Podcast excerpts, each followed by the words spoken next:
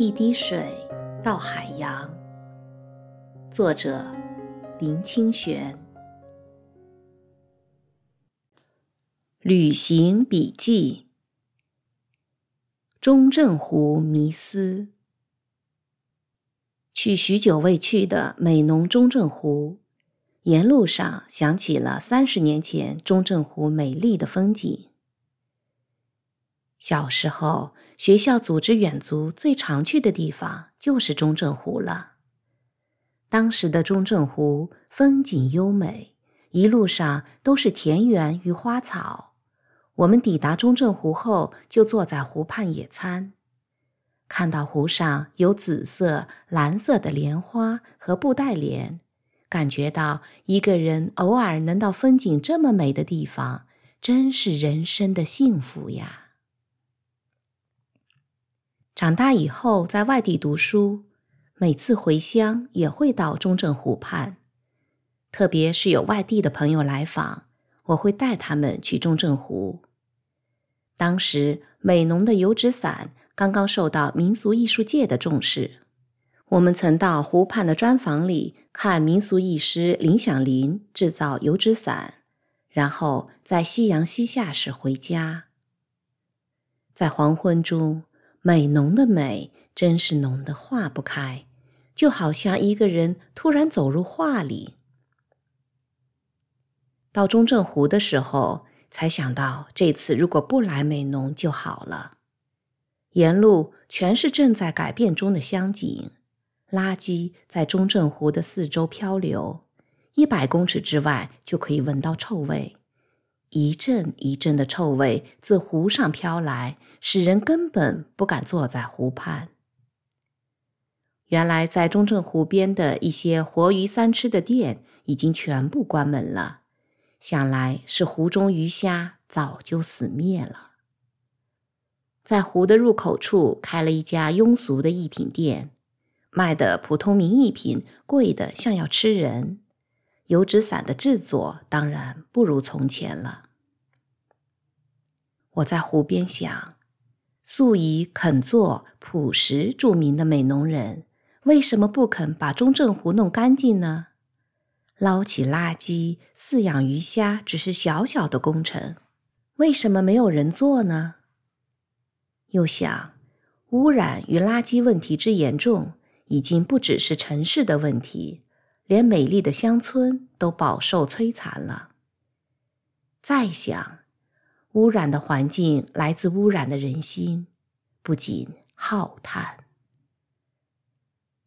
美浓素以文化著称，冠于高雄县各乡镇，像中里河纪念馆、田园艺廊、美浓窑都是闻名全台的。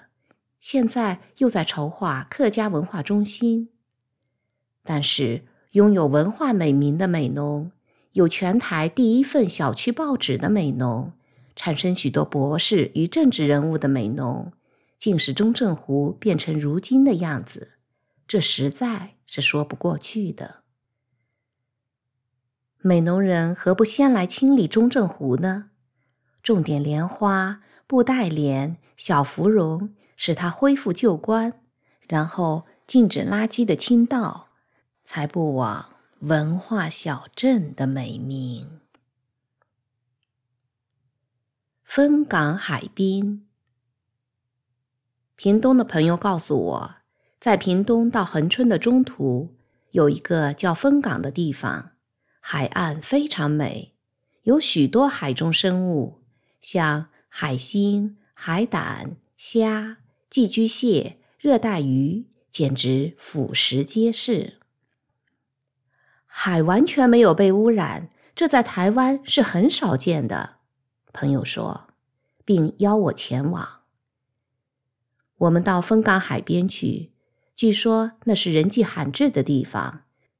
光是去海边的路就不得了，一路全是垃圾，像行道树一样围在两旁。朋友说：“怎么会这样子？我几个月前来过，一点垃圾都没有呀。”我开玩笑的说：“说不定是从台北县新庄市运来这里倒的。”新庄的垃圾运到各处去倒，已经成为夏天最大的笑话。朋友差一点笑倒在地上。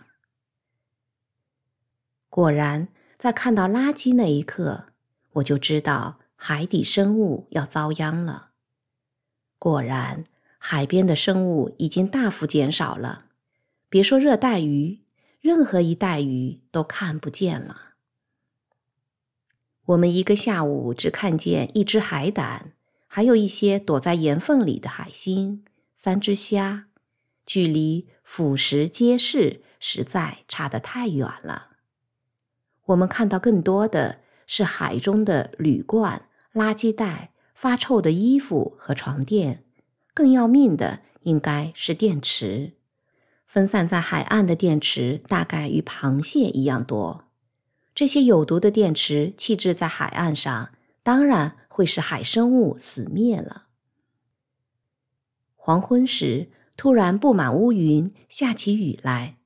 我们匆匆离开海边，在黑暗中往潮州疾驰。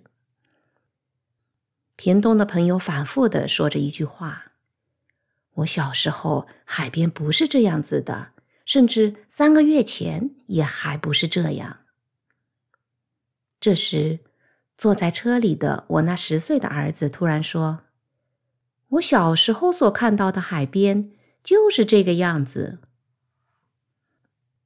我有着很深的惭愧之感。